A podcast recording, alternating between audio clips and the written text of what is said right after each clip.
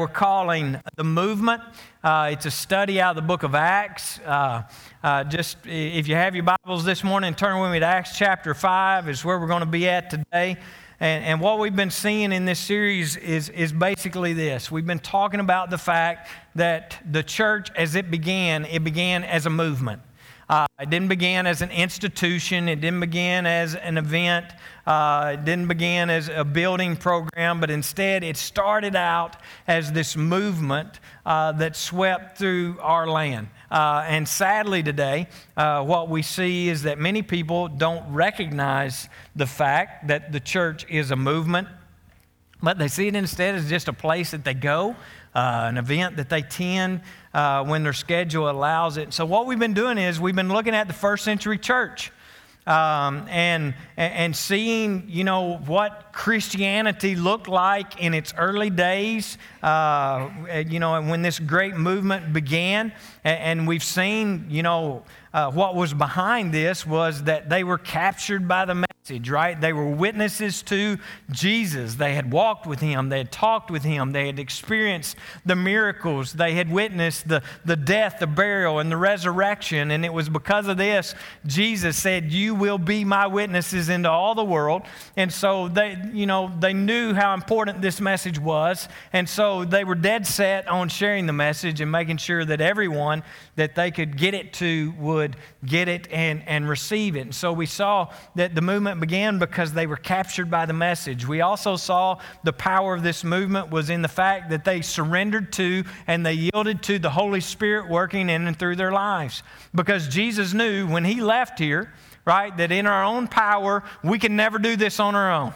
Uh, we could never uh, uh, uh accomplish being his witnesses into all the world, and so he sent us a helper the apostles realized they couldn't do what they had been instructed to do, and so they yielded to the Holy Spirit. They allowed the Holy Spirit to control them and to lead them and to guide them and give them the power they needed. And we see here in the book of Acts exactly what it looks like to be a part of this movement, to be captured by the message, to be yielded to the Holy Spirit and surrendered to Him. And, and we see the passion and, and, and the purpose behind this movement and the beginning of the church uh, as we know it today. And, and, in some ways, the first century church, as you look at it kind of go through the story, I think it's interesting that the first century church uh, is really not any different than the church today. Uh, 2,000 years later, uh, they were experiencing some great days. They were experiencing some awesome things that God had done, and they also were encountering some problems right? They were encountering some challenges, uh, some negativity uh, among uh, some of the people. And, and, as I looked at this and, and I studied this, and I began to think about our church, this movement of God that's been taking place here in Greenbrier for 115 years. This coming year, we will celebrate 115 years as a church here at this location uh, in Greenbrier, and we've experienced some great days we, we've experienced and witnessed, and, and some of us haven't lived all 115 years. Some of you were here in the beginning, uh, but, but some of us weren't. But it, it was only through the faithfulness of people that were captured by the message and that were yielding to the Holy Spirit that we're able to be here today and to experience what we're experiencing. But God has done some great things in and through this church over all those years uh, and is doing, continues to do some really exciting things as well. And I get excited about that. I, I get excited about what God is doing. And when I see Him at work in a family or I see Him uh, at work in a, in a father or a mother or a child or when I see God doing incredible things, you know, I, I get excited about that when we experience, you know, God moving in awesome ways, but we're human, right? Just like the people in the first century church when the movement began, humans, right? And we're all human. And so, you know, we hit summer and we naturally, I, I don't know about you guys, but, you know, attendance begins to drop. Uh, uh, and, you know, just for some reason, it just, in the summer, sometimes it feels like there's this negative vibe that's going on. And maybe it's just me. I don't know. You know, this morning uh, before church started, I always, you know, uh, go out in the parking lot and sweep steps and porches and all that. And I was just walking around out there and, you know, I was looking at birds' nests that were building in the cracks. And I was like, you know, ugh. Uh, I was looking out across the parking lot. I, am sorry for those of you that park under that power line. I can't control those birds. I know why they have determined that our parking lot will be their personal outhouse. I do not know, but if you've ever parked under the power lines, you know exactly what I'm talking about. Uh, I was looking at that, I was looking at grass growing up in the parking lot and all those things. You know, walk in. It's obvious we've had vacation Bible school here this week because there are flies everywhere uh, in the building. There's stains on the carpet. We got a building project going on back there that is never going to end. Honestly, I don't think it ever will. You know, and, and sometimes I, I began to think about that while we were talking about this, what we're talking about in our scripture this morning, and, and it just seems like sometimes everywhere you look, there's a problem. Everywhere that you, we look, there's just something negative and we see challenges. And, you know, sometimes in your lives, I know none of you are, are, are, are as bad as me, and you probably don't feel this way, but sometimes it just feels like life is a struggle, you know?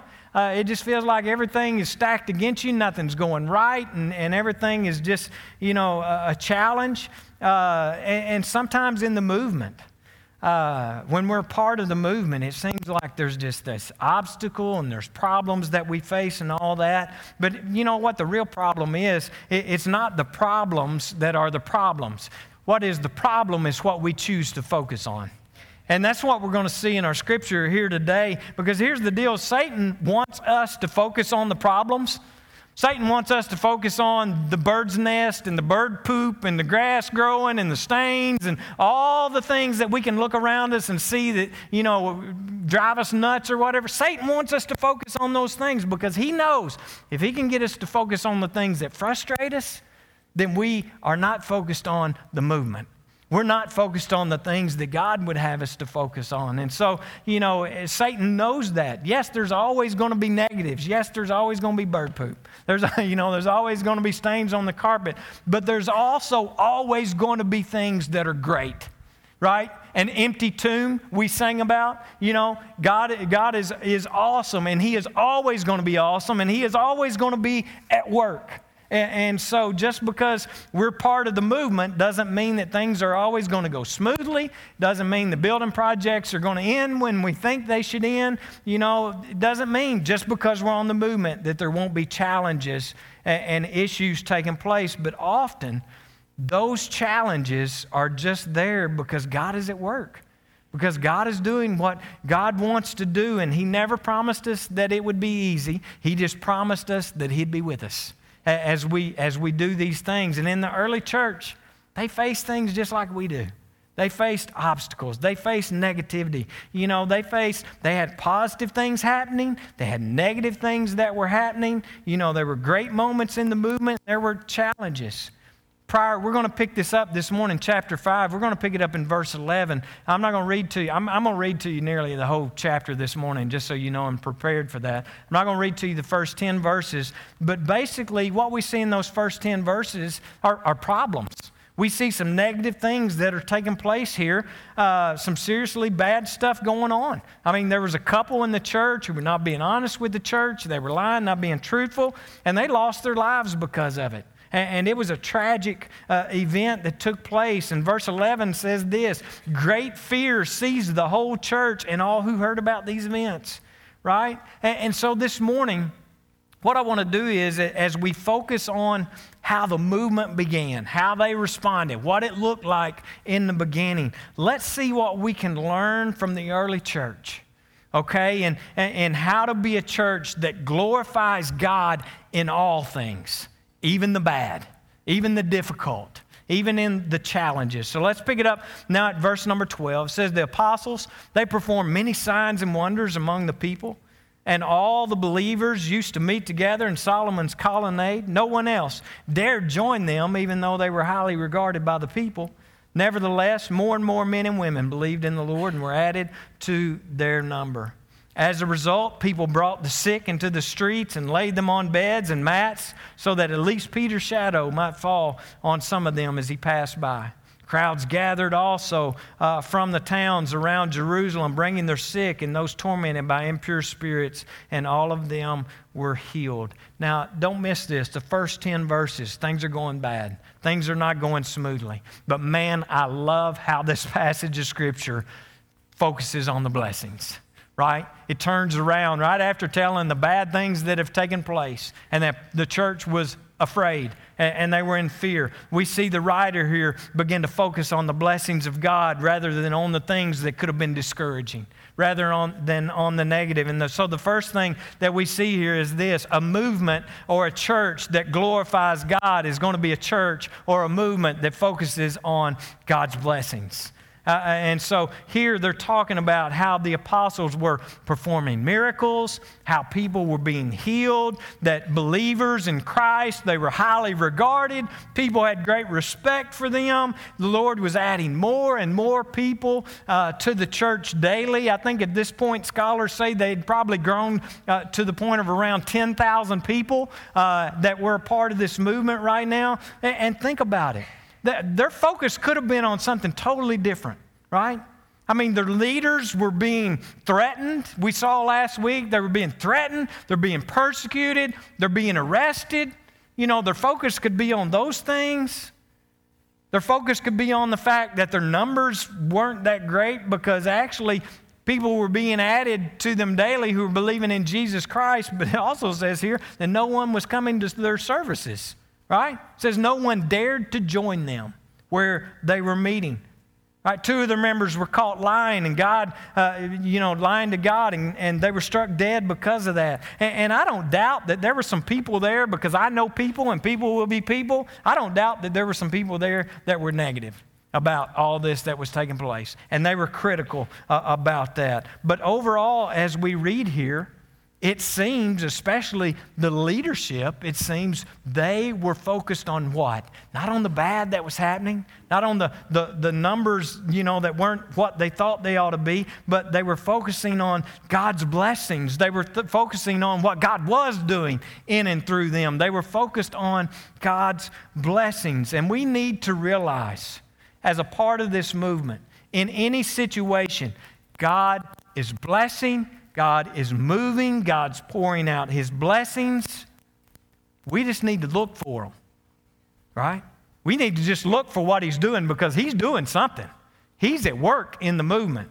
And so we need to be looking for what he's doing and focus on those things. And it's not, I, am not standing up here today trying to be Oprah, all right? It, it's not, you know, it's not just this idea, well, if you think nothing but positive thoughts, then nothing bad's ever going to happen, right? I'm not telling you that uh, as Brother Jim used to say, there's a Hebrew word for that, and it's baloney, right? That's just a bunch of baloney because that's not what Scripture tells us at all. And so I'm not saying that if you just continue to think positive things, nothing bad will ever happen. But what I am saying is this focusing on things that are positive and not negative is scriptural right? God's word tells us to do that, and when we will do that, it glorifies the Lord on this movement.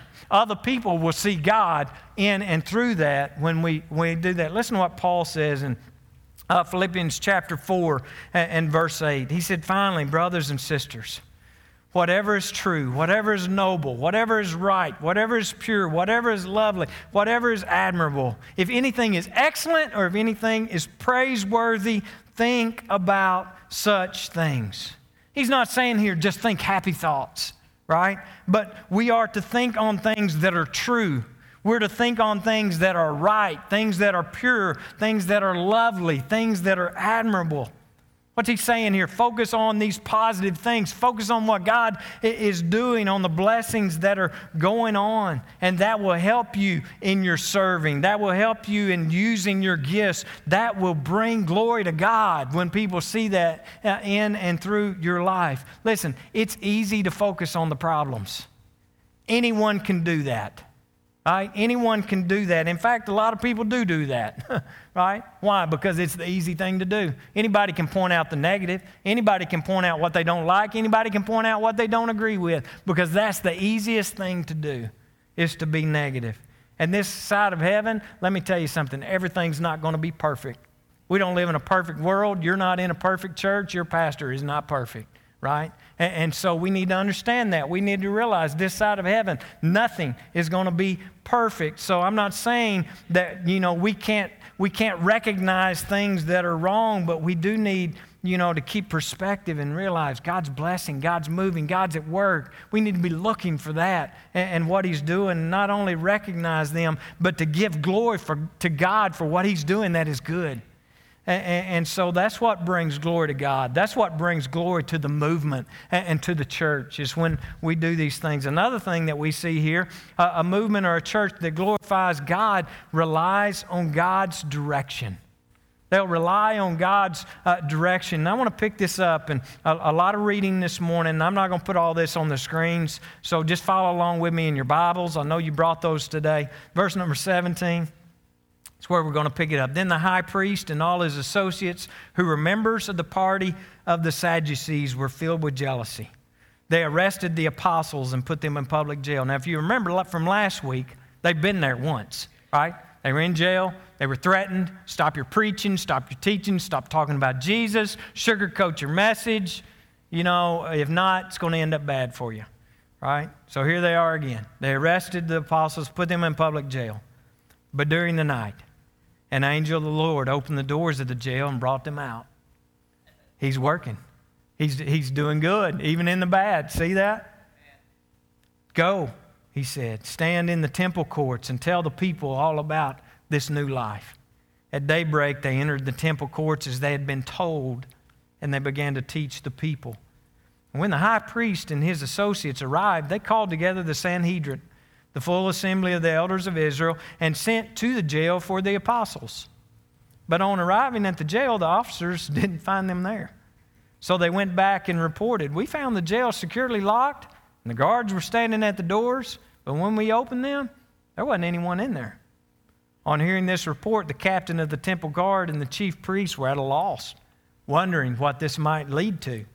Then someone came and said, Look, the men you put in jail are standing in the temple courts teaching the people. At that, the captain went with his officers and brought the apostles again. They didn't use force because they feared what, that the people might stone them or what might happen. The apostles were brought in and made to appear before the Sanhedrin again to be questioned by the high priest. We told you before, we gave you strict orders not to teach in this name, he said. Yet, you have filled Jerusalem with your teaching, and you're determined to make us guilty of this man's blood. Peter and the other apostles replied, We must obey God rather than human beings. The God of our ancestors raised Jesus from the dead, whom you killed by hanging on a cross. God exalted him to his own right hand as prince and savior that he might bring Israel to repentance and forgive their sins. We are witnesses of these things. Remember, Jesus told them, You're my witnesses, be my witnesses. Are they doing? Exactly what they were told, right? We are witnesses of these things, and so is the Holy Spirit, whom God has given to those who will obey Him and be a part of this movement. Right? So, what are they doing here? They're doing exactly what Jesus told them to do. That's what they're doing. Now, it's fairly obvious to any, anyone that a, a way to bring glory to God is to follow His direction, right? I mean, that's pretty straightforward. We have to do what God wants if we're going to glorify Him. We know that. And I would say that most churches know that as well, at least when it comes to the big things like fulfilling the commission that we've been giving and, and sharing the gospel. And I believe everyone would nod their head in agreement with Peter when he says to the Sanhedrin court that we must obey God rather than men. That's good preaching, right? It's popular preaching. We must obey God rather than men. Everybody would say amen to that. And, and while most will agree to wanting to fulfill the Great Commission and share the gospel with people, some people will at times, though, want to listen to people who aren't part of the movement. They'll want to listen to people who aren't a part of uh, the church and, and those who are not part of the movement that are saying what we should look like and what we should be doing and how we should act and, and all that kind of stuff. And believe me, there are a lot of people who are not in the church There are a lot of people who are inside the walls of the church, maybe, but they're not really a part of the church or not part uh, of the movement that are trying to dictate what the church looks like and what the church does.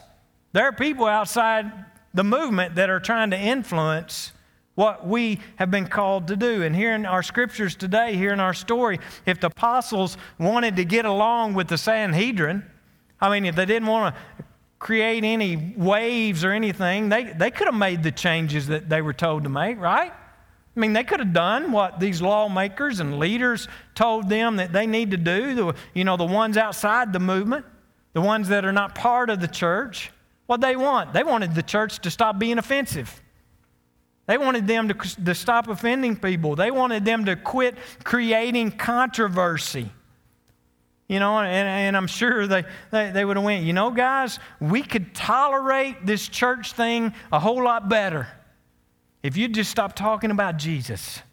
Because Jesus is a sticky subject around here, right? I mean, we had him crucified and and there was, you know, all this trouble around that. And then, you know, his tomb is empty, and you guys are saying that he rose from the dead. And we got 500 people that are saying that they saw him alive after we killed him. And so, you know what? The best thing to do is, is if you want to plant a church in this city, you need to stop talking about this controversial subject and this controversial person and the death and the resurrection. And, and, you know what else? You really ought to stop blaming us and blaming the people that, that crucified Jesus because can I, I we're just going to tell you it's not going to end well for you if you don't stop doing that.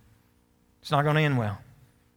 And I'm sure because there were humans that were part of the movement at this time, I'm sure that there were some that were a part of the movement that probably complained uh, they probably focused on the negativity. They probably were having little groups get together and talk about, well, you know, they're saying this isn't going to end well for us and, and all that. And, and, and we're not seeing, you know, people won't even come to our services now because they're scared. And, and I think it's interesting, verse 13 and 14 told us earlier no one else dared join them, even though they were highly regarded by the people. They were highly respected throughout the community, highly regarded, but people weren't coming because of all this that was going on. Nevertheless, it says in verse 14, more and more men and women believed in the Lord and were added to their number. All right, unbelievers, what's happening here? Unbelievers weren't showing up to their services. So people could have said, you know, Peter, John, what you're doing, what you're preaching, isn't working. Right? Our attendance is dropping. People aren't, aren't coming. So why don't you try a different message? Why don't you try a different method? Why don't we get a, I know, let's get a worship leader that wears skinny jeans and doesn't tuck his shirt in and doesn't wear shoes. How about that? Um, you know, our, our numbers are, are dropping, so let's do this. Let's stop offending people for a while. Just, just do it for a while so we can build our numbers back up. Uh, and, and, you know, let, let's take out the stained glass windows because we don't really want to look like a church. Let's just look like all the other buildings in town, right? So people feel more comfortable maybe coming here. It doesn't look quite as much like a church. Let's, let's take that steeple off because, you know, that immediately labels us as the weirdo, wacko Christian people. And so let's, let's, let's take that down. Let's, let's be tolerant to, you know, how they want to live. What they do behind closed doors is their business. It's none of our business. Let's not go there. Let's not do that. And then maybe we can get some of these unbelievers to come to our services then. If we do all, these things, we might get our statistics to look a little better. But, but guys, listen. Peter, I, I know you, how you are. And if we get them here, if we make all these changes and we get more people to come to our church, w- would you please stop talking about and using that word, hell? That is so offensive. People don't like that. They think of it as a cuss word. Don't say that in church because it offends people. And if we get these people here, we don't want to we don't want to make them uncomfortable so they don't ever come back. You know, that's too judgmental. It's kind of harsh. But folks, can I just tell you, the movement did not begin and it was not created by public opinion. It wasn't created that way. It didn't, didn't begin that way. And it's not going to continue to be that way. It will not be affected by public uh, opinion. The church is to do what God said do. The church is to follow God's direction and we don't, you know, we don't need to be more entertaining. We don't need to be less offensive or talk about Jesus less or not talk about hell or anything else that the world thinks that, that we might should do or say. What we need to do is tell people about Jesus and encourage them to take their next steps of faith. That's what the movement is about. And teach them all the things that He has commanded us to do as followers of Jesus on this movement. Uh, you know, in the last 20 years, I've been, this year will be 21 years uh, that I've been here in this church, and we have seen steady and healthy growth as a church. Right, I, I, talked about we've been here 115 years. Do you know that most churches that are over 100 years old are declining and dying? All right, so you guys are the exception. And, and you need to know that. This is, this is unique what is happening here in Greenbrier in the Nazarene Church. And, and over the last 21 years, we've seen uh, uh, tremendous growth. And, and, you know, we awesome pastors. Brother Jim uh, was here uh, during part of that time that we saw this. When we came here, church was running like 130. Now we're averaging over 350 uh, in our morning worship. And I can tell you this it didn't happen because we sang, uh, we had the greatest worship team, or because we did something that was really cool, or, or even great preaching for that matter. It's probably the worst that's in town if I had to guess about it. But this church has been blessed. This church is healthy because we seek to glorify God in our worship, in our teaching, in our love for people, and our love for God. I believe that's why God has blessed this church is because we have been following His direction, and that cannot change. We cannot be influenced by those outside the movement or outside the church or those in the world that says you need to be doing it differently. We, we've got to continue to bring glory to God through doing what He called us to do and stay focused on that. Now, now, do we try to do things well around here? Yes, we do. Those of you that know me know that I insist on excellence, right? I, am going to pursue excellence in everything that we do. Uh, even when, it, you know, it comes down to the grass in the parking lot. I want it gone, right? I want it to be excellent. I, I, want us to do everything we do the best that we can possibly do. Well, why is that? So we can look better than the church down the street? No, because God gave His best for us. Can't we do that for Him? Huh? And so, you know, I, call me crazy, but I think we should always do things the best that we can possibly do and do them with excellence because He did His best for you and He did His best uh, for me, and we should be doing nothing less than our best for Him. And, and there are things that we have to do besides just loving on people and, and, and, preaching His word. No doubt. We have to, you know, administrate. We have to give. We have to work. We have to serve. We have to provide facilities that are relevant to the world that we're living in today. You know, we could look at this and go, well, you know, when Jesus taught all this, uh, they didn't have air conditioning back in the day, so let's just take that out. You know, it saves us money. Uh, we could spend it on coffee and all that, you know. Uh, don't push it. I've been sweating all morning. We are not taking air conditioning now. I believe he gave it. I, I, believe air conditioning is just an outpouring of God's blessings on us. Uh,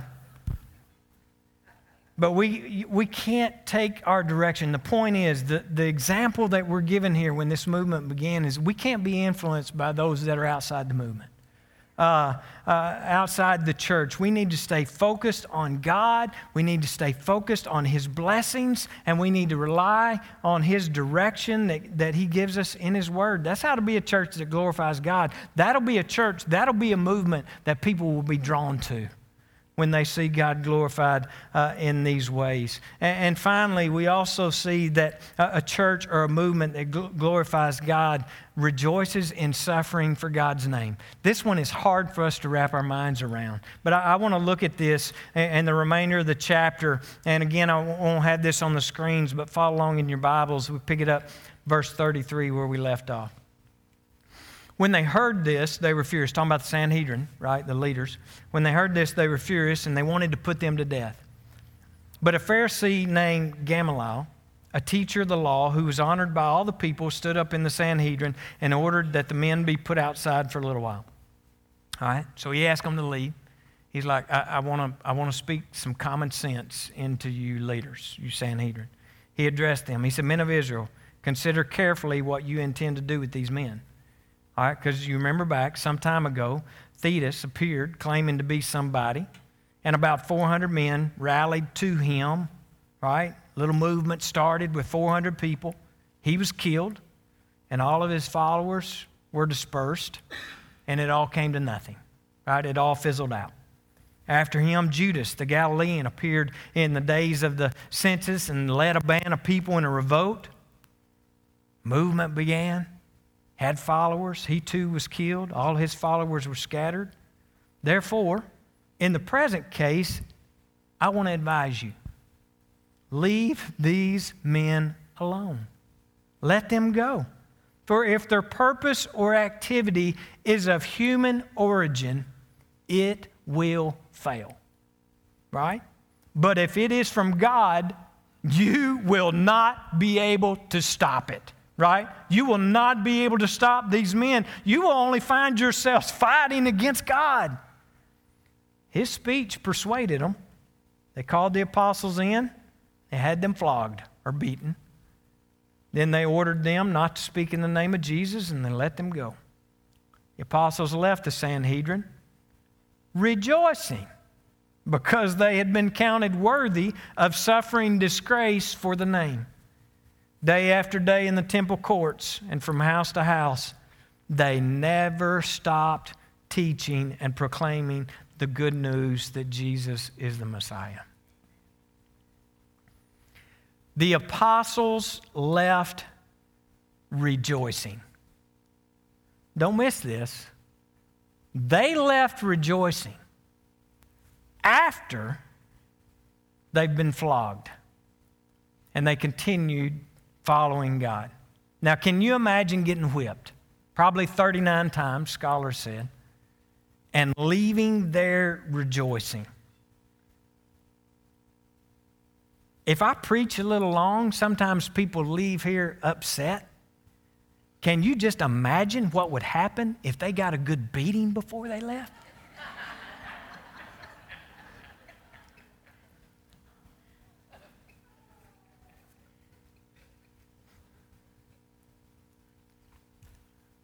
Study notes, study notes, study notes.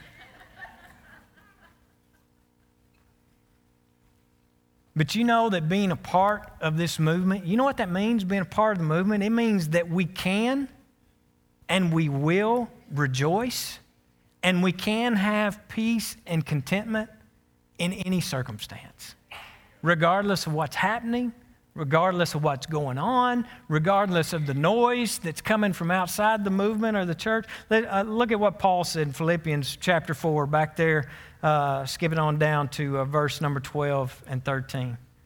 Paul said, I know what it is to be in need, and I know what it is to have plenty. Anybody been there before? When it just seemed like you, you, you, had, you know, you had plenty of money, you could do whatever you want to do, you could buy whatever you want to buy, and then next thing you know, you find yourself not able to pay the water bill, right? That's what Paul says. I know what that is. I know what it is to be in need. I know what it is to have plenty. I've learned the secret, though, of being content in any and every situation, whether well fed or hungry, whether living in plenty or in want. And here's the secret He's learned the secret to being content in any situation. He says this I can do all this through Him who gives me strength. That is the secret to being content, Paul says. The key is this, folks it's to be in Christ. It's to be a part of the movement. And if you're not a part of the movement and you're not a part of the church, you can't even comprehend this.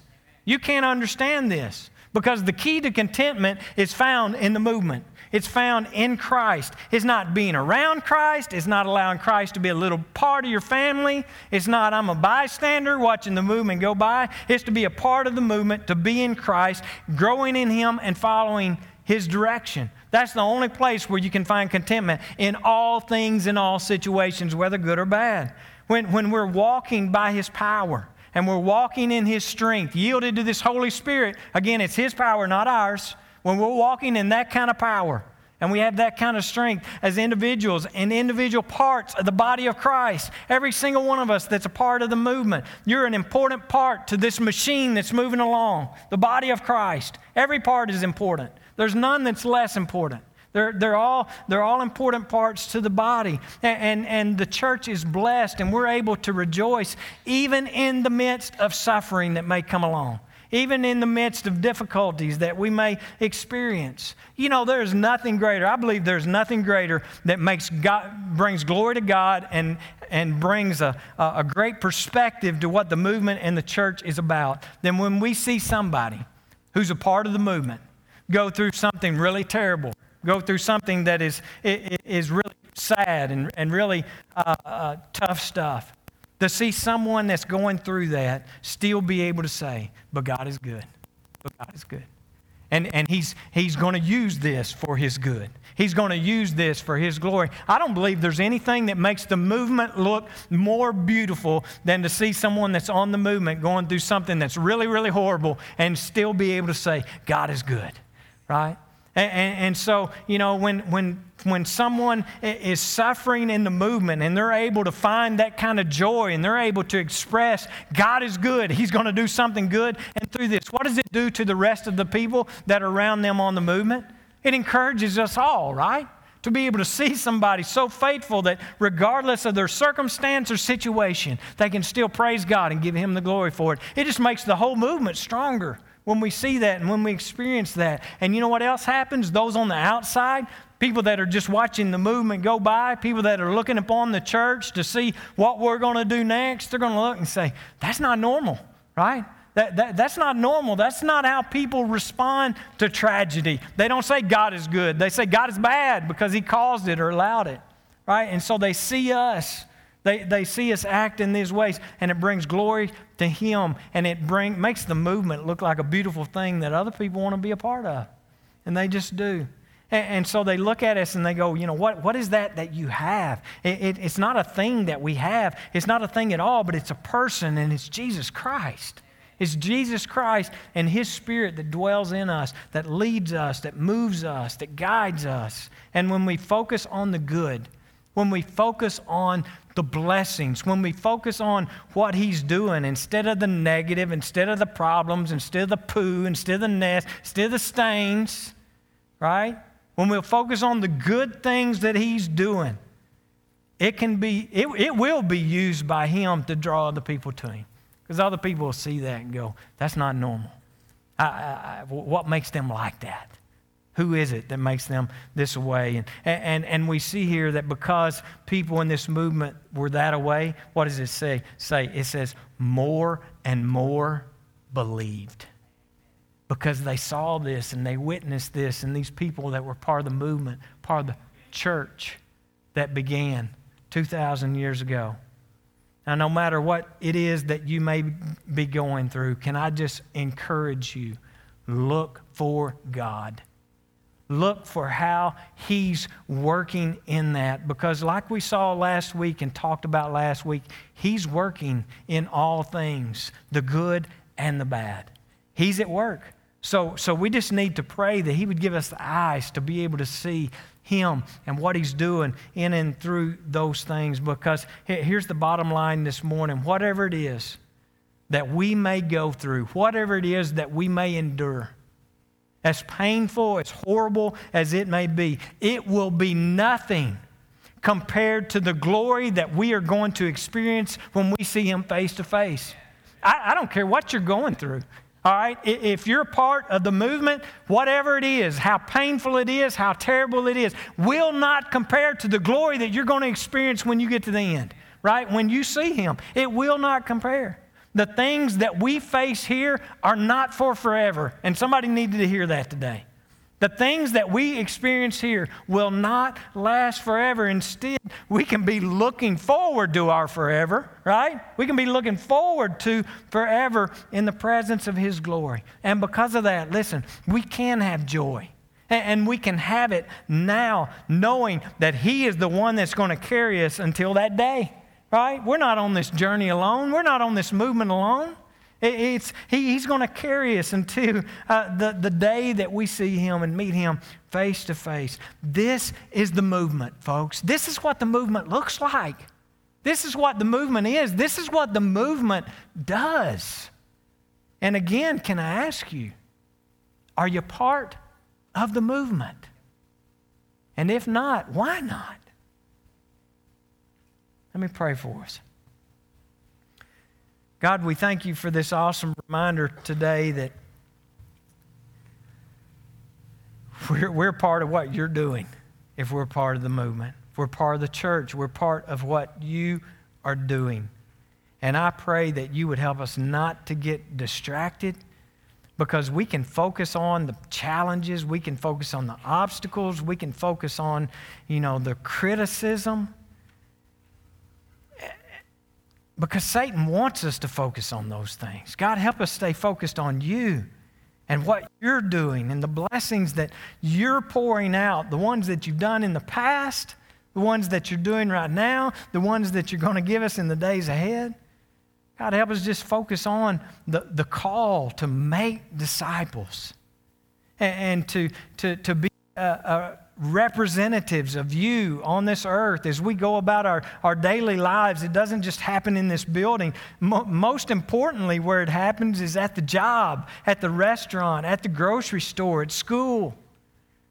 That's where we do your greatest work. And so, God, we want to be available to that. We want to be obedient. We want to look like you. So, we give you permission to continue to mold us and make us into your image so that people would see you. And even when we run into stuff that's difficult and, and hard to swallow, God, help us just stay focused on what you're doing and your blessings and your love and what you want to do in and through every situation that we face. And I thank you for this reminder today.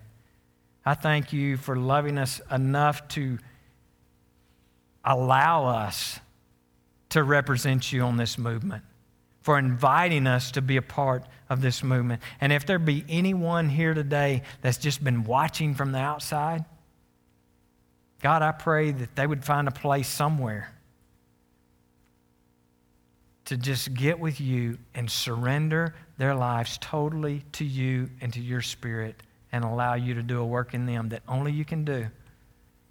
And God, guide us as a church. Help us in the days ahead to be a beautiful representation of you in this community and in this world. And we'll be careful to give you the glory and give you the praise that only you deserve. It's in Jesus' powerful name that we pray. Amen. God bless you guys. I love you so much.